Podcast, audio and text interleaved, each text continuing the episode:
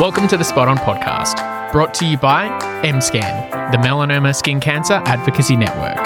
The show gives you a baseline understanding and knowledge about skin cancer to help navigate that journey ahead through diagnosis and treatment.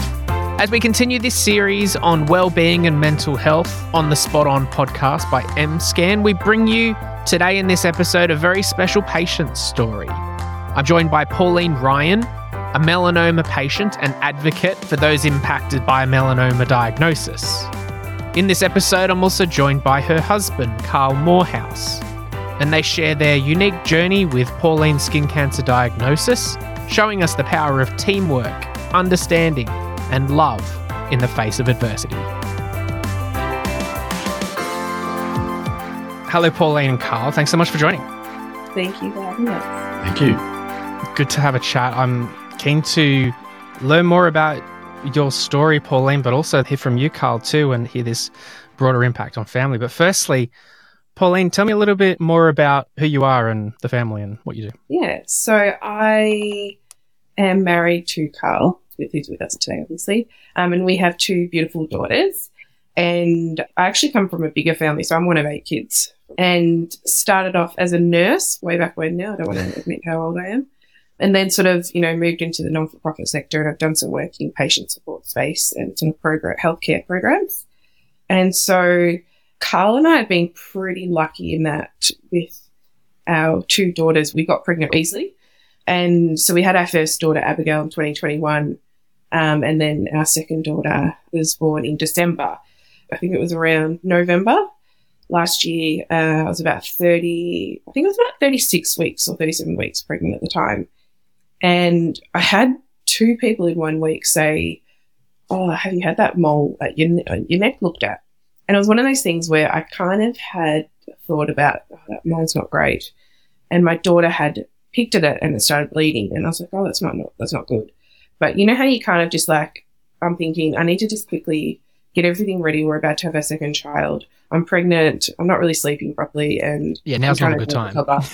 yeah, like and I think that's kind of one of those things like when you, you know, you're a mom, you kind of just think about everything else. Sure. And I'm already thinking about, okay, how am I going to like bath two children? how am I going to do these things? Because that's kind of where my headspace would mm. go. And so it was one of those things like, and then I just lay there in bed one night and I said to Carl, I actually think it is melanoma. And I just had this like sense of doom come wash over me. I can't describe mm. the feeling. And so I actually booked in while I was in bed to go get it checked. And so I got in to see someone and I went in and she's like, look, I'll need someone else to take it out. And so I had to come back a week later. Um, and when I saw this doctor, he said, look, I think that actually might be a melanoma. I'm going to do uh, a biopsy and then we'll get back to you. And from there, um, I ended up getting a call on a Friday afternoon at about 4.30, which mm. is not what you want, to be told that, yes, it is melanoma. And I just literally burst into tears. Um, my sister was there at the time. Carl was coming home from work, I think, and I had my other daughter there, and I just cried because I kind of knew how severe like mm. melanomas can be. And I actually remember calling my obstetrician because I love my obstetrician. And he just said to me, Oh, bugger. And I was like, Yeah, that's what I'm going to describe it. So, yeah, from there, we initially were told like I was a stage three diagnosis despite not having mm. other tests. So the nurse in me was like, this doesn't really make sense. So I ended up calling an old work colleague who got me to see a melanoma specialist for the next Tuesday. So after the Friday it happened, and he had said to me, "Look, we don't, we're not stage three, and um, we think it's probably just stage two, but you're going to need an operation." And so from there, I kind of just went into a bit of a stress. Do you think that just was kind of stress from there on, Carl? Like, yeah, yeah. I think it was the it wasn't just the obviously pregnant. Our daughter was due to be born very shortly, and conversations between both medical specialists, the obstetrician and melanoma specialist, to go, okay, yeah, when are we going to get this thing cut out, and what else do we have to do? And then all of a sudden, it's not mm. just a stressful post baby period, but then you've got to weigh up adding on an additional surgery or adding on you know, extra scans and things like that. So that started to throw things out of whack. Yeah. And so, like, I ended up, there was one morning, like, where I just was crying. I was on the floor crying. I was so upset. I'd had our baby and I I can't, e- mm. I don't even know. Like, I literally just felt, I think I felt defeated a bit, maybe, because I knew I was going into hospital. They had offered me to have a sentinel lymph node biopsy, which would involve radiation. And because I was breastfeeding, it was like, oh, like having to leave my baby Yeah. just for the operation. I felt really, I felt bad. Like I felt guilty. Plus the fact that then it was, you know, an overnight stay if I was going to have a biopsy as well. And one of the things I kind of, you know, talking to the specialist was, look, the outcomes we sort of talked about, you know, from a, a, a medical point of view around outcomes, what's going to be different and what will change. And one of the things was it's just too stressful for me to cope with right now, having to go on and have a further biopsy. So we did actually do, just leave it there. And then from there, we we kind of settled, didn't we, Carl? Like after that. Yeah. Um, and then one day I just, and I think my baby was about three, three and a half months old at the time. I just sort of felt, so I had a smaller scar than what I've got now, but I just felt a lump and I was like, oh crap. And I just knew straight away. I'm like, okay, that's my lymph node. The melanoma's in there. But then obviously Carl's was going to me, Pauline, no, we need to wait. And like I ended up emailing my specialist and he emailed me back that night saying coming tomorrow morning. And then from there it was just starting to do the whole biopsy um, scan sort of things. And I ended up having like three different biopsies and they also found that my thyroid looked suspicious. So then there's the potential that I might have thyroid cancer on top of that. So I might need two lots or one big surgery. Um, so yeah, it was just a lot of coordinating in between breastfeeding, um, scans and biopsies. That was when you mentioned before that it, it almost felt a, a bit guilty potentially going in for scans and being overnight. That's such a mum thing to say, at least I find. It's that, you know, and, and you've got other things to worry, more important things to worry about sometimes it feels like. But Mm. when it comes to your own health, that's, that, that should be the most important thing as well. I mean, everything's important. It must be uh, a, a really hard thing to prioritize in such an important part of your life being the, the pregnancy of your kids. Yeah, I completely agree. And I kind of, I still feel a bit guilty, to be honest. And I was talking to a friend about this yesterday that my postnatal period with my second daughter has been taken up with this because I kind of feel like I haven't given her everything that I wanted to and like the experience that maybe I had with my first daughter. Um, you know, I've even talked about I had to stop breastfeeding because I had to start treatment. And I actually didn't care. Like I said with Carl, if I can breastfeed, I'm going to breastfeed. If I can't, I'm going to go to formula because I, I don't, I don't think there's a difference. But I think like when the decision's taken away from you, Mm. you know, it is a really nice bonding experience when you do breastfeed. And I kind of, I still feel like I carry a little bit of guilt around that. Um, you can see like I'm getting a bit emotional about it because I think it's still something I need to work through because I can rationalize and I can go, this was my health. This was my, my livelihood. I needed to do this to be here as a mum for her for the next, you know, Mm. 50 years or however long. But I still kind of think, I feel bad. Like it's really hard to Yeah. explain, I suppose. Yeah. I imagine it feels like a remarkably isolating experience. You know, you, th- there'd be many others that would grapple with the really difficult feelings like this. And, and I guess uh, one thing, Carl, that that's uh, a really important job that you play in this point too. Tell me a little bit more about from from your side. You know, hearing the, that Pauline has has cancer and all the things you need to do. What was that like? Yeah, so when the first diagnosis came through, yeah, I came home from work and I remember Pauline sitting outside in, in tears with her sister there. And I was just trying to, obviously, Pauline being about 37 weeks pregnant, she took it very rationally. Yeah, and the straight playing field. But no, it was, and I was just trying to just, I guess, keep level head and just go, look, we don't know the full diagnosis. You don't know there's multiple stages of level three. We don't know which one it is. We can wait and find out. It, it, it doesn't have to be the worst case. It could be a best case. You know, Pauline's looking up, up mortality rates and things like that. And I'm trying to sort of redirect and go, look, let's just, we're going to heal ourselves. Let's just try and, and dial it. and when we got the, the more positive result the next week, uh, saying, yes, actually, I thought it was stage one, was, you know, stage two was lower level and it was significantly better outcomes. It was like, uh, quite a bit of relief because it was like, okay, that's one less stressful thing to worry about. But at the same time, we do have to consider surgery options and, and whatever else. But let's just get the baby out. We have to we have get Nev born, and once Nev's out of the out of the way, we can then start worrying about this down the track. But when the the second diagnosis came through, that was sort of a bit harder in that it was okay. This is actually quite serious, and I was probably more focused on okay, how am I going to look after my girls? What do I need to do? And there was a, a, level of shock, but it was more sort of, I think I probably internalized and just sort of really threw myself at making sure that everybody in the household was, mm. was good and being looked after. And for me, having Abby being at the age that she was, I had to, I was looking pretty much after Abby. It was divide and conquer to get, get through what we were going through. Um, so, but now it was also a chance for me to actually get to bond with Nev. So there was a, a small positive side from that point of view, but at the same time, it was a lot more consuming on, on, yeah, my downtime and whatever else. I remember the, that it was actually, I was on annual leave when this second bout happened. So it was sort mm. of kind of fortunate that I didn't have to worry about work. I was able to just go with the flow and organize everything around when we could get it in. And if we could get it in it the next day and have to drop everything, that was not a problem. So I was, I was, I was lucky from that point of view, but at the same time, it was, yeah, it was quite challenging and, and the load at home did increase. And it, yeah, as Pauline went through therapies, it was, it, it did. Yeah. Yeah. It, it, was some stressful moments, but at the same time, it was, it was manageable from my point of view. Like, do you know what was funny? I don't know if I've told you this, but I called your brother and I was like, I'm worried about Carl, how Carl's going to manage all this and making sure I'm like, can you talk to Carl and make sure he's okay? Because I know Carl internalizes mm. things. So part of my stress was also worried about Carl and his emotions. And he was kind of doing the same thing for me. And I'm like, I'll be okay if. Carl's okay. Because Carl's like my anchor in the world. Like, I think we would say that early on in our relationship, we just had this level of comfort. Like on our second date, I put my head on his shoulder and I was just like, oh my God, this is like peace. And so we've just, I've just had this comfort. I don't know. I can't explain it with him, but you know, I think we're very hmm. lucky mm. with our bond. And it's funny because like I was so worried about him being okay more than myself.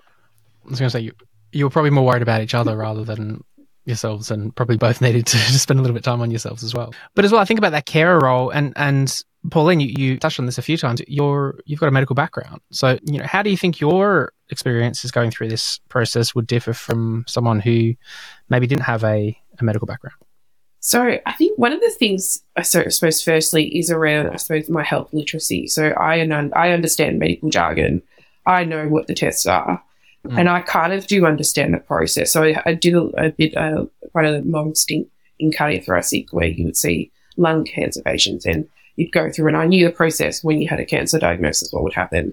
So I talk rationally, I knew what the steps were.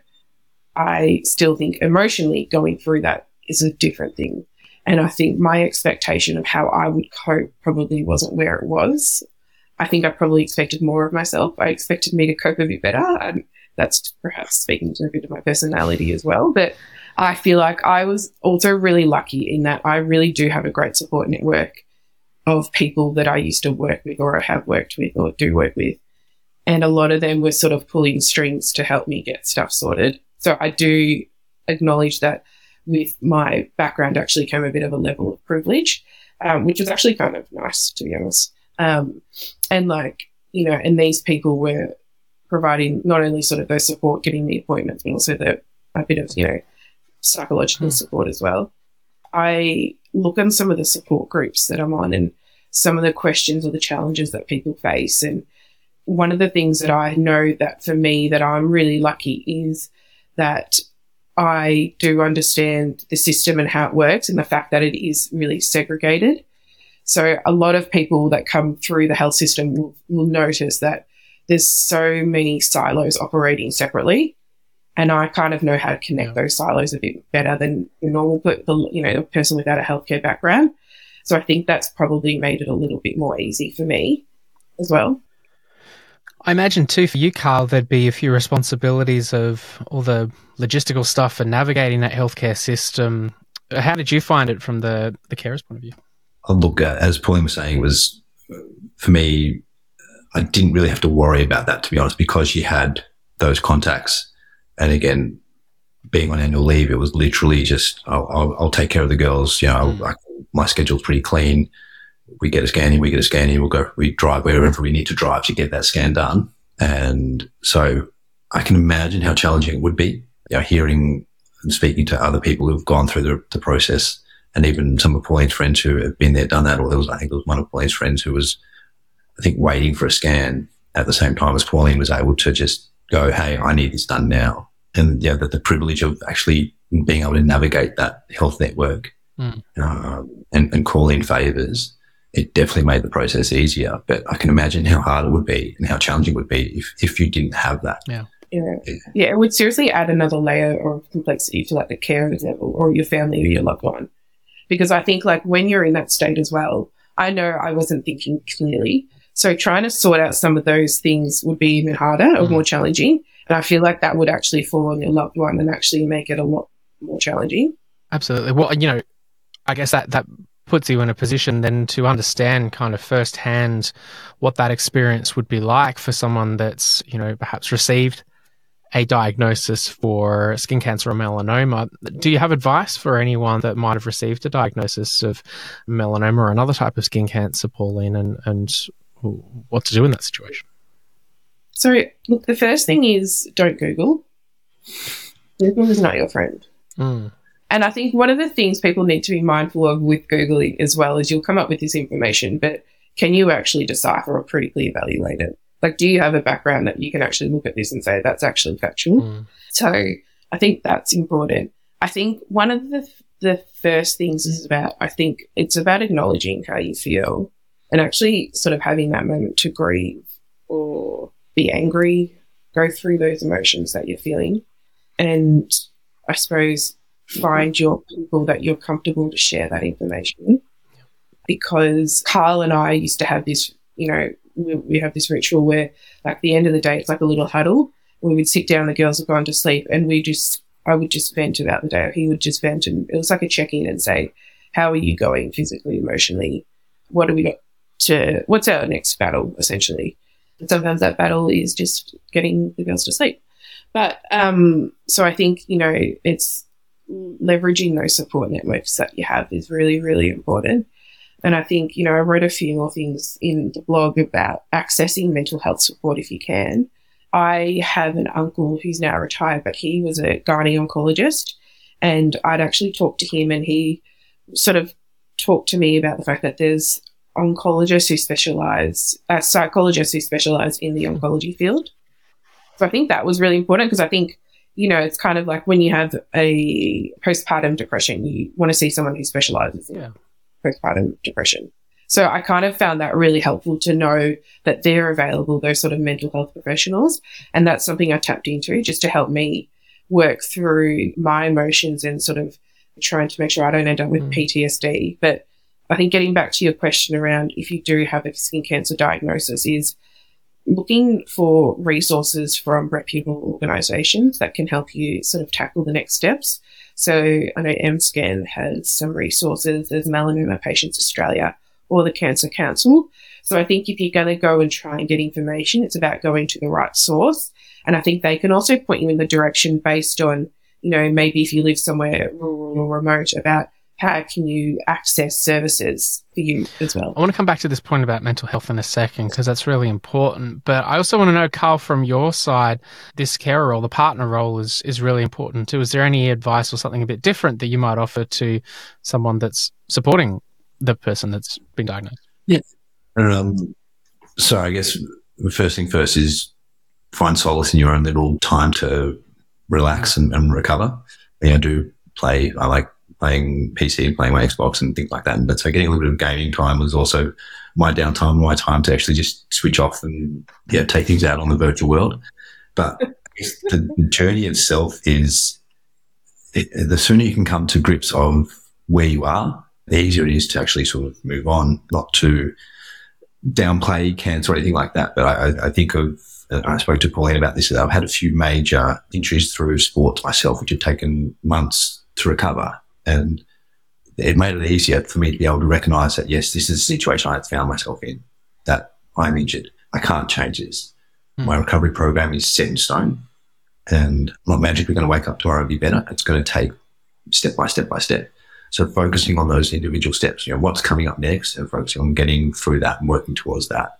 And it's, you know, it's a long journey, but it's a lot easier if you stop thinking that automatically it's going to just become better overnight and just work towards the, you know, the individual scans or the biopsies and they're a step in the process. You've got your immunotherapy coming up. Okay, we're going to focus on getting to that and then recovering from that. And then we've got the next one coming up where we, we know what's going to happen here because we've done it before. So we can at least prepare a little bit better. And I think so it's a journey in that regard uh, um, for, for people to go on, but at the same time to recognize that there is process in place and just follow that process. Trust your specialist, trust mm. um, the people around you to um, that they will give you their best support. Yeah. Don't be afraid to, to reach out for help. Um, I, and my parents, I think this is the first time my parents have actually been punctual was when I asked them to come and help out with some things. So that was all. Um, uh, yeah, take the girls for a walk. I, I remember one afternoon, Abby was absolutely just refused to go for a nap, and I just had to all his parents came over and took, took, the girls for a 30 minute walk so I could just have a nap on the couch. And that was, mm. that was something that I needed. But don't be afraid to ask for help in situations like that. I didn't do too much research. I'm, Pauline's got the, the medical background and knows everything. And, and I felt that, yeah, Dr. Google wasn't going to help me in any way, shape or form. So yeah, just trust the specialist, follow their recommendations and you'll get there such great advice. Uh, you know, supporting, leaning into that support network, be it family or, or people with that you've got available to you, but also importantly, trusting in those healthcare professionals. I imagine that comes back to to this point around mental health as well, Pauline, of um, you know how um, address those areas particularly. I'm interested interested to know what that journey looks like for you from the mental health side, from the point of diagnosis up to now. How have things changed? So I think I don't know that having this diagnosis or being told you have cancer when you have a newborn, I don't know that anyone could hands, handle it rationally or not. like, I think you're tired, your hormones are crazy. So I think in the scheme of things, I probably did all right. Um, but having said that, I do still carry a level of guilt about how it's sort of manifested in the postnatal period. And I wish I'd got onto it sooner. So I would say that my anxiety throughout when I started, you know, with the diagnosis, then going through appointments, scans, because I don't know if I'm sure other people would say this, but when you say have a biopsy and then you're waiting for the, the results, it is mm. one of the worst periods. It's Just that that uncertainty I never have been comfortable with that. And we had a, we got the all clear back in July. And then a couple weeks after I had a scan, they said, actually, something might look a bit suspicious. So we need to do an ultrasound. And for me, then going back to that uncertainty period, I was like, oh God, like this is really hard. So I think I probably managed it a bit better than last time, but I don't know that I'll ever manage those periods of uncertainty that well. But what I have done is through, you know, um, talking to psychologists is actually just really tried to focus on myself and practices that will help me. Um, so mindfulness, for example, doing meditation, she, my psychologist would say to me, you have to do a medication, med- meditation at the start of the day. And I was like, I've got like two young babies. So I don't know how I'm meant to be doing that. Like they, and she's like, you are not, like she said it more gently than mm. this, but you're not the first mother that's been diagnosed with cancer with babies. Like this is you prioritizing yourself. And I feel like in some ways I needed permission for someone to say, I need to prioritize myself. So I think that was an important thing for me. And I think meditation, I, I, I actually talked to a mentor and he was saying, you really should look at doing a proper meditation course to do it properly. Because he said it's one of those things when you can do it properly, you actually do see more benefits from it. Um, so that's something I'm going to look into. But, um, you know, I found that swimming is actually really nice for me. I feel like it's a good breathing exercise. It's getting out exercising. I can go down the road. It takes two minutes and just swim laps. And I don't think I'm a great, I wouldn't say I, I was eloquent. People might look at me and go, she's, her technique's a bit interesting. Maybe like Phoebe or, you know, Phoebe Randolph in Friends. I'm probably swimming like that, but I don't care. Um, and so I think like doing that and Carl just going quick jump down the road and doing swims has been really good. I think exercising and I know these things like, you know, eating well and um, all those mm. sort of things. It's like, it's kind of goes back to the Maslow's hierarchy of needs. These are the things you actually have to focus on. And in a way, you only have a capacity to focus on those things early on. It's literally like, you know, I, I think I, I spoke about to one of my friends, like when I was going through immunotherapy, like the first week afterwards, because I was having two different drugs together, I would I just felt like completely wiped out. And that's on top of having our baby who, you know, is still doing feeds overnight. She was still sleeping in our room. We had our 18 month old who she is a firecracker, but she, even my mum said, who had eight kids, gosh, she has a lot of energy, like about her, but she's hilarious. Like, she's, oh my God, she's amazing. So I kind of was just like exhausted. And so to get through and think about what I'm going to do in six months' time was not even feasible. I would think about how am I getting to the end of today? Like, actually, how am I getting to the next nap or think something like that? Whereas now, like, I have booked a girls' trip next year and I've started doing the planning. And yeah, so like, I feel like my headspace has gone from like just being able to focus or cope with really short term stuff to now it's like, okay, we're back to thinking about long term goals and Mm. what is it we want to achieve. That's got to be reassuring for somebody who might be in that situation now or find themselves in the situation where it does feel very much like you're just playing the ball that's very much in front of you uh, and just getting to the next checkpoint. Um, you know, Oh, that- 100%. Like, you literally just can't even. It's like, even Carl would think, like, I know sometimes people think about organizing dinners really hard, but like, there were some days to even try and grapple with the idea of what we're going to have for dinner was like a little bit too much for me to deal with. sure. If that makes sense. Like, yeah, it's, I feel like it was really hard some days. Um, yeah. That's really hard in our family, and, and we're not even dealing with anything other than just just life. So that's um, Yeah. that's relatable, I'm sure, for many. Yeah. Um, and what I like too is that throughout this conversation, you've both kind of alluded to some really good ideas or at least reflections on how you've both worked together well as a team. If you were to uh, flesh that out a little bit more in terms of how you'd articulate how you've worked well together as a team and that others might look to utilize in, in their own relationships. I think with Carl and I, like, and I'm lucky, and this is probably something of my generation, is we're not having the husbands that don't do anything or help out. Hmm. So I think generationally, we're in a good spot. And I do think I'm really lucky in that Carl has always been really hands on, or he would always try and do stuff. So I don't think that him picking up, it's not picking up the slack, but what would you, how would you phrase it, Carl? Like, I feel like you, we at the same time we have the, you know the joke about how I took Abby for a walk and the number of people commenting about how much of an amazing father I was because I was taking my daughter for a walk. And Pauline doesn't get that. You know Pauline takes girls down the shops and nobody nobody comments on that. No. and, and so to me it's like well this I'm just doing what I'm supposed to do. I'm a dad. I'm supposed to look after my girls. That's this is part of being a dad is is you know and there got me into this mess. There Yeah. are times when I'm at work and I can't, there's very little that I can do. But if I'm not at work, then the girls are my priority and yeah, my family is my priority. Mm. And uh, this part of it is also the ongoing battle of recognizing how hard it is to look after the, the kids. You know, it's, I've been on annual leave for the past month and it's uh, to Pauline jokes about how, you know, how much I, I probably want to wish that I'd be actually be back at work because of, of how hard it can be from a day to day basis. Mm. But it's more of, I think I do fight those battles every day of what can I do to keep Abby and Nev entertained till the next nap or till the next meal break? How am I going to get them through to this point here? And so for me, it's just stepping in and recognizing that Pauline has a lot on her plate and making sure that she feels supported and making sure that she has the same opportunities that I have to get away from the kids and have her own, create her own space and comfortable in whatever she wants to do. And, and it's not just being selfish in regards of, okay, well, I've got the job and you're going to have to work around me. It's no, it, it's, we work around everybody. Um, I was so gonna say, do you know what you did as well? You took you um I made you I, I actually nominated Carl to be like the point of contact for some people. Because sometimes fielding people's questions and um, their messages and stuff is a lot.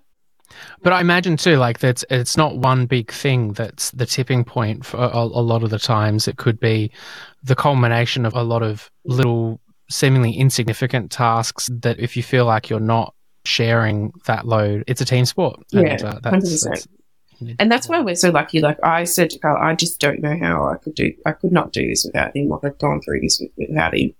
You know, in spite of how wonderful our family and friends are. But you know, even having Carl as like the point of contact after I had my neck dissection. So and like I was in hospital. I think I was meant to be for like five days, but I was like out of three. I was like three days. I'm like I've got to get out. Mm. And you know, Carl would be the point of contact for people, which made things easier for me. And one of the things I did do And it was actually after advice from a girlfriend who went through um, cervical cancer a few years ago. She said to me, she wished she'd told more people about it because she said she kind of wish she'd talked through it a bit more and could have shared a bit more about it with people and maybe not being so insular in the way she coped. And I took that on early on because I suppose when I first got diagnosed, I actually called her and said, Hey, this is what's happening. You've been through something similar. What did you think helped when you were first told you had cancer? And that was one of the things is about, you know, to do share it. And for me, I kind of am not someone that felt like I would want to share everything with everyone straight away. So I think we created a group and it was a messenger group and we call it the PNC support team, Pauline Carl support team. Oh, no. And we'd put updates there. And so even when I was going to have immunotherapy or if I was going to have a biopsy, just sending selfies or pictures of us saying, Hey, this is what's happening. This is where we're at. And then everyone had this one contact, point of contact. We put their messages in there. And then there was days when I felt really low and I'd just go through and read what people have Yeah, written, like right. the really nice things. You've got this. You're amazing. And I'm like, look, I'm not amazing, but like, I'll just take that today because I need that little pep talk. Like, do you know what I mean? So I think having like people go to one spot to give you, to get information was really helpful Mm. as well. Do you reckon, Carl? Like, Yeah, Um, absolutely. and then, and, and um, a lot of questions, save a lot of messages. You know, when Pauline was having her surgery and, and back and forth, I was go look, yeah, be go, you know, one person will ask, "Oh, how's she going?" So like, I'm still waiting. So there's no, there's not get ten messages to Pauline or how are you going, or ten messages to me going, "Oh, how's she going?" It was just straight up. I'll let you know Mm. when it's time. Um, I haven't heard anything. So that, yeah, definitely that point of contact made it easier. Also, yeah, it could be not so much rude or, or curt, but just straight down the line, and there's no, yeah, so many different threads. There's just one point there. It's like this is how it is, and this is the information you're getting. Yeah. That's what we're willing to share. And we also put in our celebration photos. So um, once I had the all clear and everything, I had what was called a scar party. So everyone came to celebrate my scar because, you know, this is my battle scar and I, I need to, you know, I'm wearing this as a badge of honor because essentially this is my survival. Like this is me being a, a survivor. And I actually had a party and, you know, Carl was, you know, we had some really nice champagne and people came around and we posted lots of photos of us being silly and, you know, dancing and having a great time. Making stories up about how you got the scar. Yeah, yeah. And then, yeah, just going around and like people are like, why are you here? I'm like, I don't have cancer. Woo, let's have a toast. Yeah. And that's what we did. And it was just, it was also a really nice celebration, a way of me to say thank you to people because I am Mm. like really like fortunate that I don't know, a lot of people seem to be really like love Carl enough. Like we love them and it's nice to acknowledge that people are there for you. So good. I love I love the scar party idea. That that needs to be a more of a thing if it's not already. I think you mentioned at some point there that that uh, you went through the process of clinical trial as well. Tell me a little bit more about what that process was like. Yeah, so my specialist had suggested to me, look, there is clinical trial available for someone with stage three melanoma. He said, but I don't want to complicate things for you because you also just had a baby and a trial can make things a little bit complicated. And I was someone who comes from a healthcare background and just thought, no, I want to support clinical trials. I think that there's a lot, obviously, I know that there's really low intake of people with cancer diagnosis related to the number of trials that are actually available in Australia. We don't get enough people in clinical trials. And I was like, look, I think scientists are very smart, so let's trust them. And basically, so I was like, all right, let's go. And so I went to go in and get a clinic to join the clinical trial, which looked at neoadjuvant therapy, which is getting immunotherapy before your surgery, neck dis- or dissection or lymph node dissection. And when I went through and was talking through the criteria, one of the things they came up with was around being a woman of childbearing years. So because I am female and I am within, you know, my childbearing years, even though I'd literally just had a baby, Mm. you are not allowed to get pregnant on a clinical trial.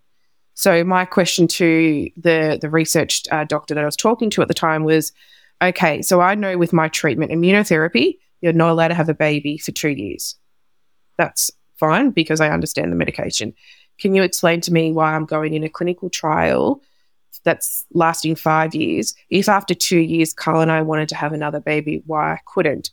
And she said, look, it just would involve a lot of paperwork. So we'd rather you not. So I think one of the things is Mm. I could go and have a child after two years. There's nothing stopping me. but I actually had to go get an IUD, which is an intrauterine device popped in. And I was really lucky. I called my obstetrician. He was able to get it in the next week. And I then was able to start the trial straight away. But if I hadn't been able to do that, I might not have been able to get into the clinical trial, or I would have had to wait longer to get an IUD popped in, and it would have prolonged the, the time in which I which I actually had started to receive treatment. So I think you know gender parity. There's a lot of realms where we need to improve equity for all the genders we have, but this was one of those ones where I was like, okay, this actually needs to be better. Like that's not okay. Yeah, it was. I couldn't get a vasectomy. Pauline had to have the IUD. Whereas, yeah, we even opted. Carl, our plan was Carl was going to get a vasectomy, but then after we had the second baby, I kind of was like, I really want another one. And for me, it actually was a little bit more complicated, the decision, because I was like, I know, I think I actually want another child. Like, and Carl was like, nah, we're good. um, but I kind of just was not in that headspace. So it was one of those things we had to really come to a quick decision. I had to quickly get the IUD popped in so I can quickly start the trial and start treatment because you don't want to delay your treatment. But I also like wanted to try and give myself the best opportunity for survival. And I felt that, that would be through this clinical trial. Interesting. Yeah, it is interesting. And that's mm. the thing. I'm just like, you think about women. So we know with melanoma, it's actually the highest incident of cancer is between 15 to 39 year olds. So we know that it's going to specifically impact women of childbearing years, but we have barriers to them actually being in a clinical trial. Yeah. So it doesn't actually make sense. And I think, you know, we obviously need to have more people in clinical trials, but we also need to make it fair and equitable as well. And a little bit more paperwork. I don't, yeah. And I'm like, you know, and I know it's a really, it was an offhand mm. comment, but it's one of those things where, like, and I've come to appreciate a lot more is like doctors don't realize the stuff that they say and the impact yes. that it can have on you. Doctors, nurses, um, I don't want to just say it's just doctors because it's not. You know, health professionals can say something to you and you take that on board. And they haven't actually meant it in that way or that it's just been an offhand remark. But mm. it's like you have to be so conscious of what you say. So important, yeah. Because, you know, the words can help. Yeah, there's power in what you say. Hey, lastly, then thinking about, um, you already suggested that you've got the ability to, to plan a little bit more ahead than just what, what dinner's going to be tonight. What's next for you both? Um, so yeah, I've got a girls' trip to Bali with my girlfriends and no kids or husband, so that's pretty exciting. I have actually just joined MScan to help do some advocacy work. So for me, I'm really passionate about trying to work around prevention, support, and care, like especially around mental health support for people diagnosed with skin cancer. What are, what are our plans, Carl? I think um, if there was anything positive that came out of this was that Pauline got to experience, I guess, the patient side of it and she she learned a lot, and it, it, it, sort of drives her to improve the patient. She's very much a patient advocate in the, in the healthcare sector. So for her to see some of the going through, I think one of the scans there that like was a terrible experience, and that needs to improve. There needs to be better communication about what the patient's going to experience here. So from that point of view, it's just very much getting behind her and whatever she wants to do to make this experience better for people that are that are going to go through it. So they're they're more aware of what's going on, and that it's not necessarily it's negative, but not as bad as it can be. That maybe there's you know, there's a bit more support there for people. Or for me, it's just making sure getting behind Pauline, getting behind Pauline, and making sure that where she's now she's now very driven towards this sort of thing. So making sure she's got the best uh, resources available and yeah, she can get out what she wants. You know what? I think that Carl and I just want to just focus on being a family for a little bit. Like, yeah, we just want to like do stuff with our daughters and have a nice time. And Carl and I go on nice dates. Like, we've got a nice dinner tonight booked. I think it's just like you know, my daughters were sick. And I was just lying in bed, cuddling one of my daughters, snuggling her. And I was just like, I am so grateful that I can do this. Mm. That I have this moment with you, that you're sick and I can be here to cuddle you. And I feel so incredibly grateful, especially for Carl, that I have this person with me and like we have an incredible future together and, you know, we're going to raise two very strong daughters. And it's really nice to sort of now think about giving them the best that we can as well. That's such a nice message to leave the conversation on, and it's great to hear that you'll be doing, you know, more with MScan to to share that story and, and advocate for these important issues. So we'll put that link to the, the blog article that you mentioned in the conversation into the show notes of this podcast episode for people to check out. And um, looking forward to hearing more from you soon, and, and all the best for Bali next year. Thank you. Thank you. And that's it for another episode of the Spot On podcast. Make sure you share this episode with a friend or family member if you think they'll get some value. MScan acknowledges the traditional owners and ongoing custodians of the land on which this podcast was recorded, the Gadigal people of the Eora Nation. Remember that all the content discussed in these episodes is for information purposes. Please make sure you speak to a medical professional for advice relating to your own specific situation. This podcast is brought to you by the Melanoma and Skin Cancer Advocacy Network, MScan, who are providing a new, innovative approach to tackle Australia's national cancer. For more information, visit mscan.org.au.